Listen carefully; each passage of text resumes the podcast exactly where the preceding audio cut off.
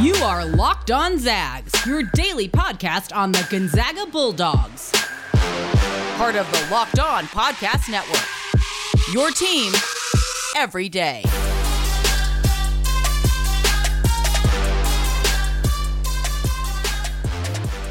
Welcome to another edition of Locked On Zags, part of the Locked On Podcast Network. It is Wednesday, March 31st, and Gonzaga is going to the Final Four.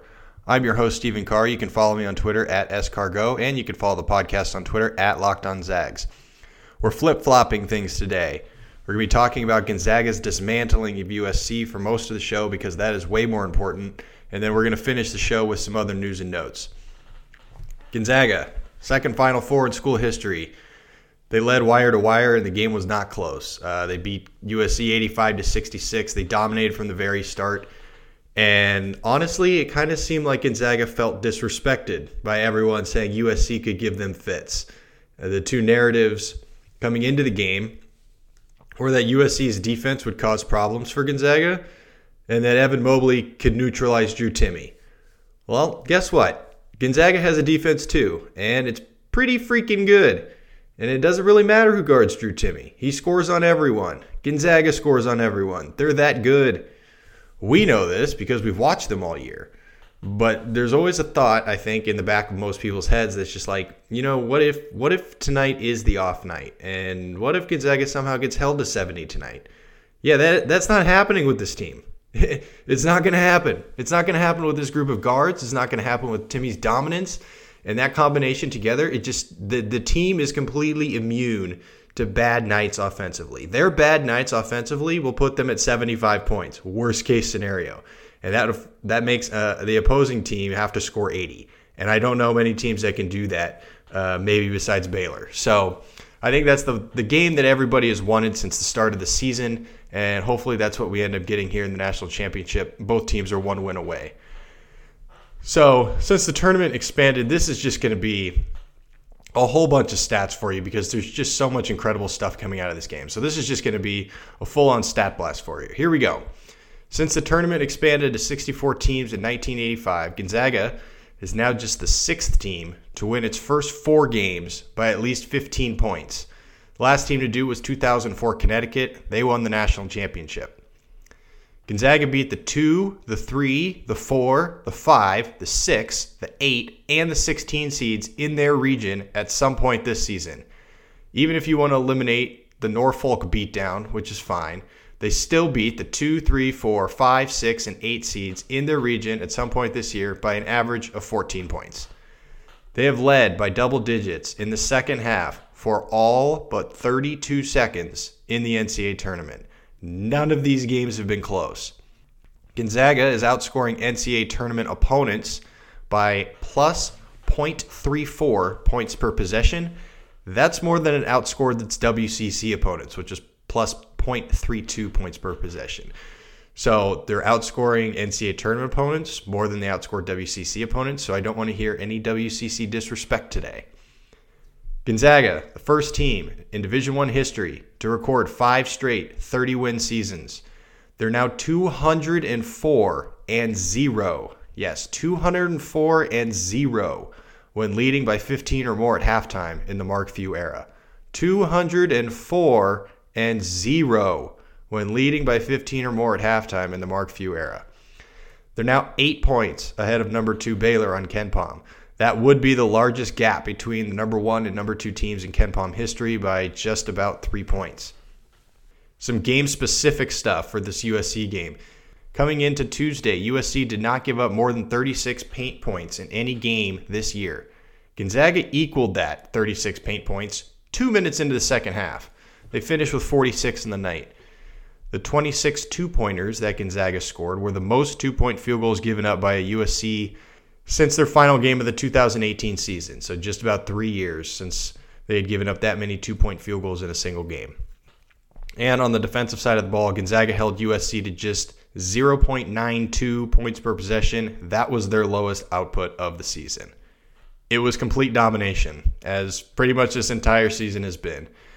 And I said this on Selection Sunday. I said it again yesterday on the podcast. I said it again after the game. I'm just trying to make it a thing. Like Gonzaga is a nightmare.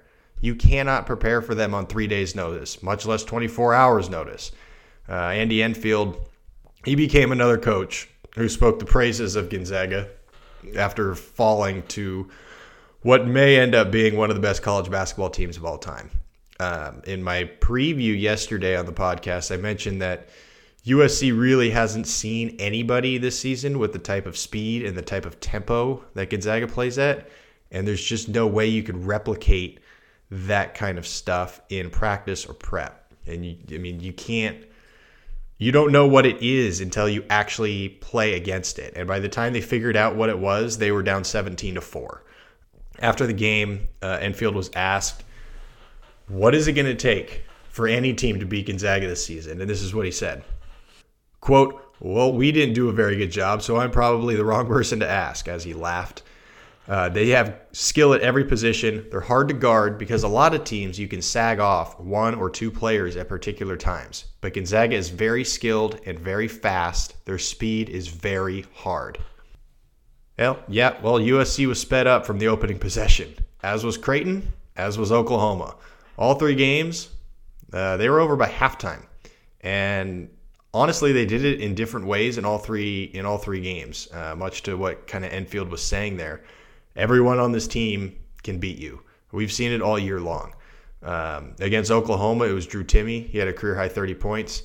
Creighton, I mean, McDermott, Greg McDermott, after the game said that they were actively taking away Suggs and Corey Kispert to make Joel Ayayi and Andrew Nembhard beat them. Well, they combined for 30 points and they beat them. And on Tuesday, it was back to Timme, and it was Jalen Suggs uh, who stole the show. So it kind of feels like Corey Kispert has been um, not like cold, but not like you know his A plus game. Um, and he's kind of at least at the very least taking like kind of a back seat to uh, whoever's hot on the given night, which honestly is the Gonzaga motto. But you look up at it, Corey Kispert's stats, and he's still averaging 17 points a game in their four wins. So it's not like he's playing poorly. Um, it's just it seemed like he's especially uh, on Tuesdays, his three point shot was a little bit flat, but he's still playing uh, at a at a pretty darn high level. And then there's Anton Watson uh, coming off the bench, and he's played fantastic defensively. And then you've got Aaron Cook, who hit two big threes on Tuesday. So all seven guys in the rotations make contributions. We know this. We've seen this all season long. Uh, but it's always fun to watch other teams witness it uh, firsthand and then after the game, they talk about how amazing this team is in their post game pressers. So it's very interesting to, to see teams before the game say, you know, yeah, no, we've got a chance, which is fine because every team is supposed to say that when they go into the game. And then after the game, they're like, wow, that team, that team is pretty darn good. And they are. Coming up, we're going to talk about the two stars of the night, Jalen Suggs and Drew Timme. I've got a soundbite from Suggs that I'm going to play, and then I've got some wild Timme stats that I'll share in just a minute. We've been telling you about Built Bar, the best tasting protein bar in the market, for a while now. Built Bar is the amazing low calorie, low sugar, high protein, high fiber, amazing tasting protein bar with 100% chocolate in all bars. Now it's time to find out which Built Bar is the best. It is Built Bar Madness. We are in the final four.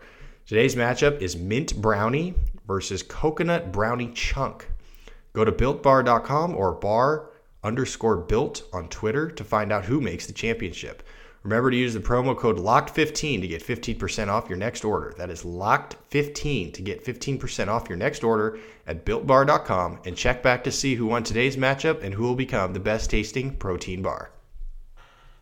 Get all the sports news you need in under 20 minutes with the Locked On Today podcast. Host Peter Bukowski updates you on the latest news in every major sport with the help of our local experts. Follow the Locked On Today podcast wherever you get your podcasts.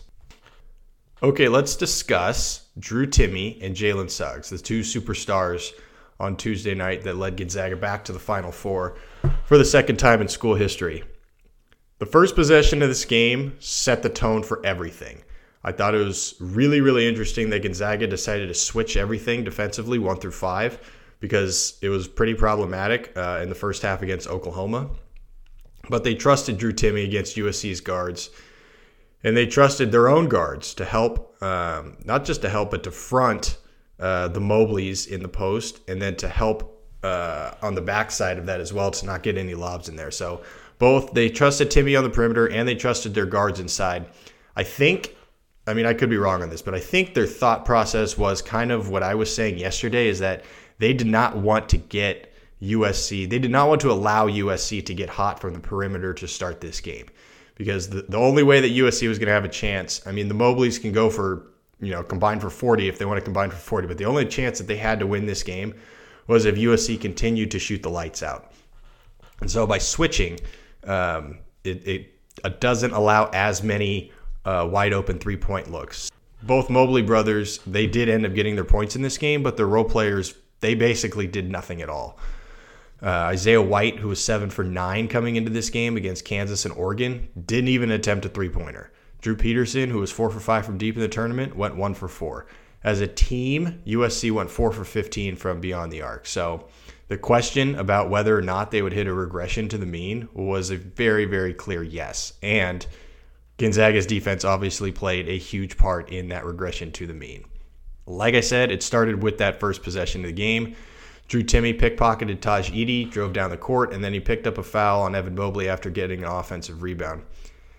And it kind of felt like Drew Timme took that defensive performance that he had against Oklahoma in the first half against Austin Reaves. It kind of felt like he took that personally, much like Anton Watson took personally uh, when he got driven by twice in a row against Creighton and then had like four straight defensive stops.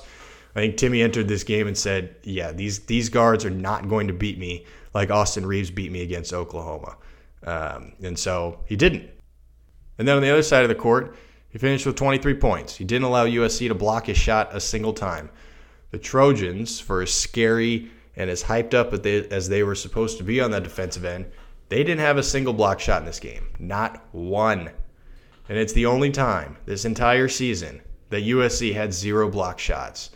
The number one two point offense, Gonzaga put up a 58% performance inside the arc against the vaunted number one two point defense, who was supposed to be this, you know, shot blocking team. Timme was named the West Region MVP, as he should be. Uh, he became the first player. This is I don't know what why I found this surprising, just because there's so many great uh, Gonzaga players who seem to have great tournament performances in the past, but Drew Timme became the first player in Gonzaga history to score 20 plus points in three straight games in a single tournament. Dan Dickau and Richie Frahm never did it. Morrison never did it. Sabonis and Wiltjer didn't do it. Rui and Brandon Clarke didn't do it. Norvell didn't do it. Nobody has done it. Timme is the first one to score 20 plus points in three straight games in a single tournament for Gonzaga in their tournament history.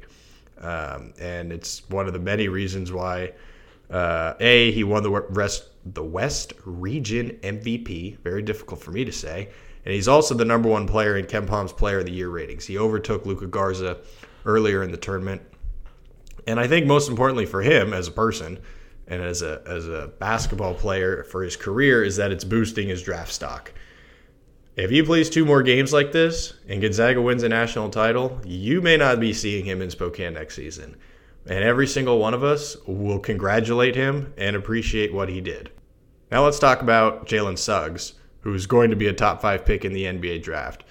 I said yesterday, coming into the game, that this was set up for Jalen Suggs to have a monster night. And boy, did he have a monster night. 18 points, 7 11 from the field, 10 rebounds, 8 assists, 2 assists shy of a triple double, and he was just absolutely magnificent. Kind of in that same mold uh, of Timme wanting to prove something against Evan Mobley. I think Suggs wanted to prove that he was the best NBA prospect on the floor uh, last night in that game, and he showcased it, showcased it in every way possible. Uh, he was excellent defensively, as was the whole team. He was just getting into guys. He was really quick in transition. He was smooth in ball screens. He hit a couple threes after not hitting many over the past couple weeks. I mean, he's just a total package. We talked last week uh, on this podcast with Brenna Green about why Suggs has fit the Gonzaga culture so well. After the game on Tuesday, he mentioned it again. And so I want to play a snippet of what he said in his post-game press conferences as he was sitting there with his celebratory net that he had cut down and Mark Few gave him um, sitting around his neck. So here's what Jalen Suggs said about Gonzaga's culture and his fit and why he's so happy that he made the decision that he did to come to Gonzaga. Coming here, I knew that we were going to win. Gonzaga historically, you know, has always won and done a great job at that, you know, and got to the tournament, you know, and it's been a great team in tournament. Uh, so that, that, that, was that was one of the main things. But also, again, I always talk about it's the family piece. You know, I didn't want to come be another piece of the puzzle.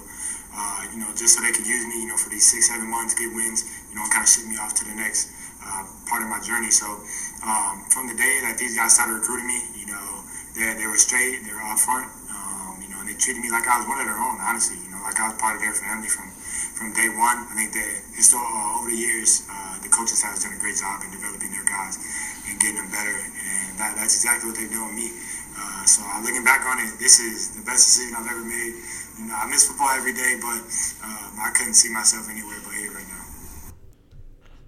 The coolest thing for me about Suggs that I've seen all season is his relationship with Mark Few. And you saw it again in the post-game press conference where Few had the net that they had just cut down in celebration, and he gave it to Suggs and says, "No, this is yours."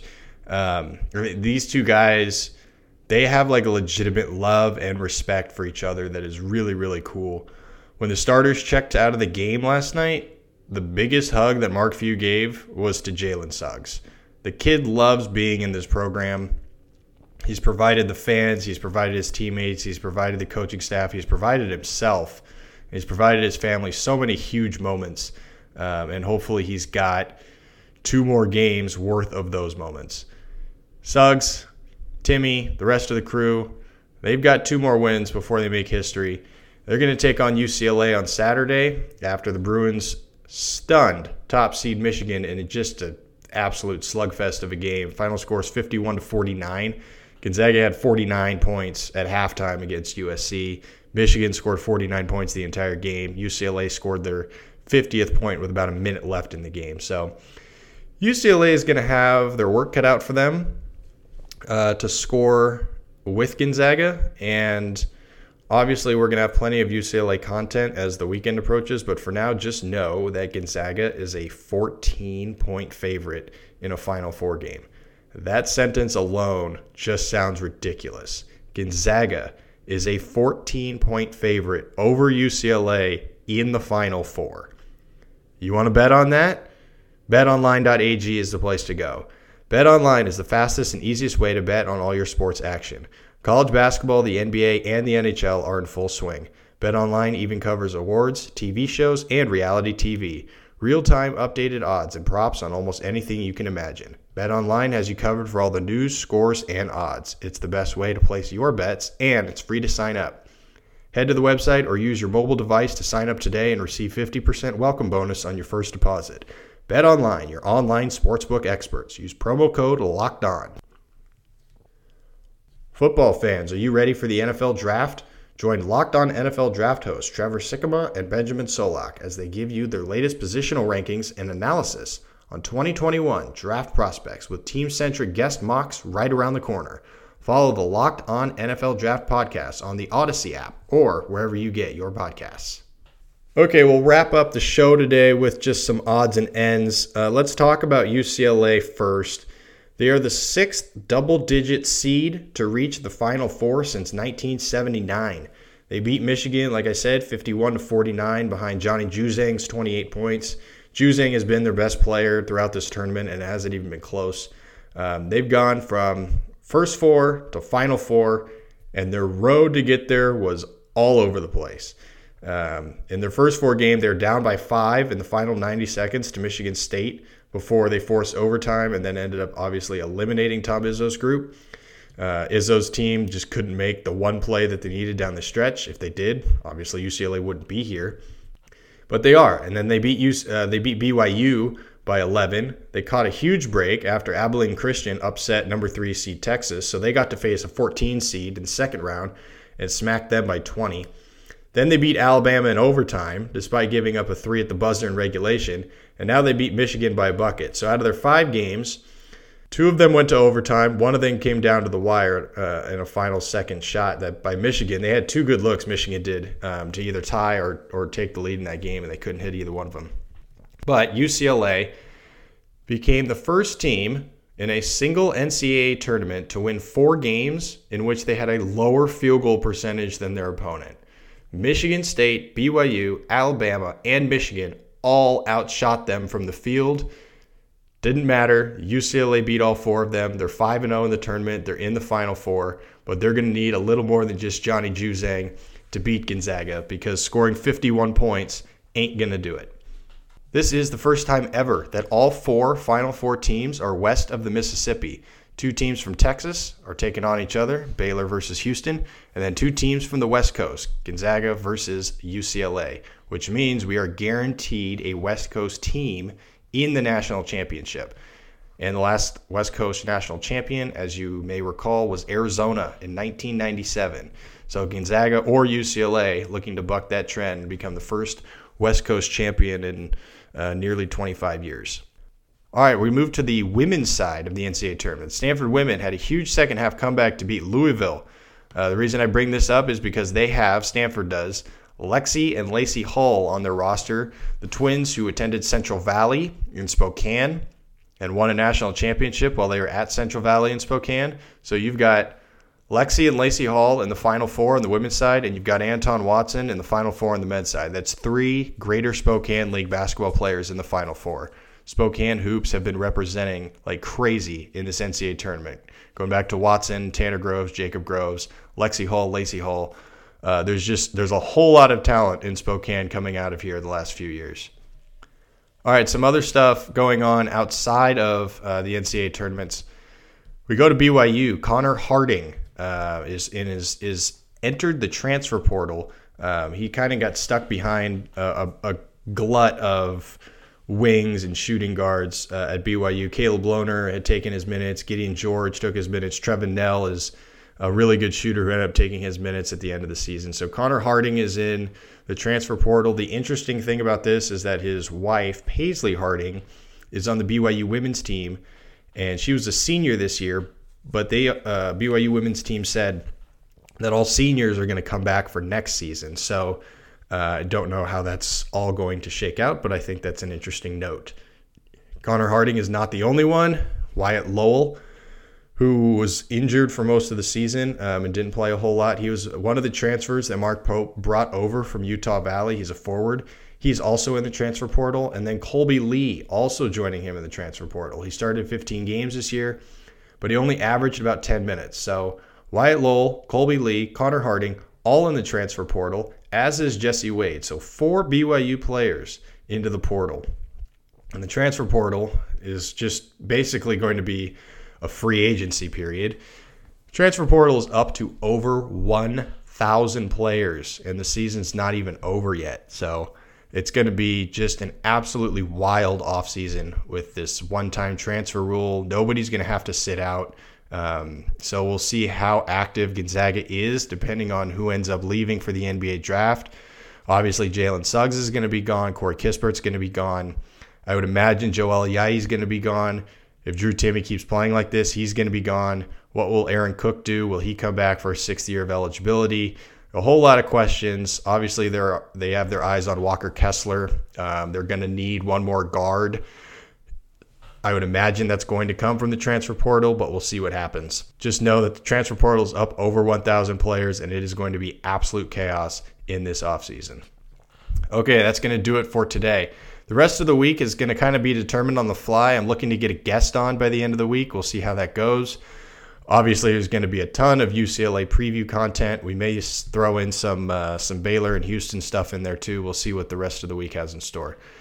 Don't forget, you can rate and follow Locked On Zags wherever you get your podcasts. If you feel like it, feel free to leave us a review.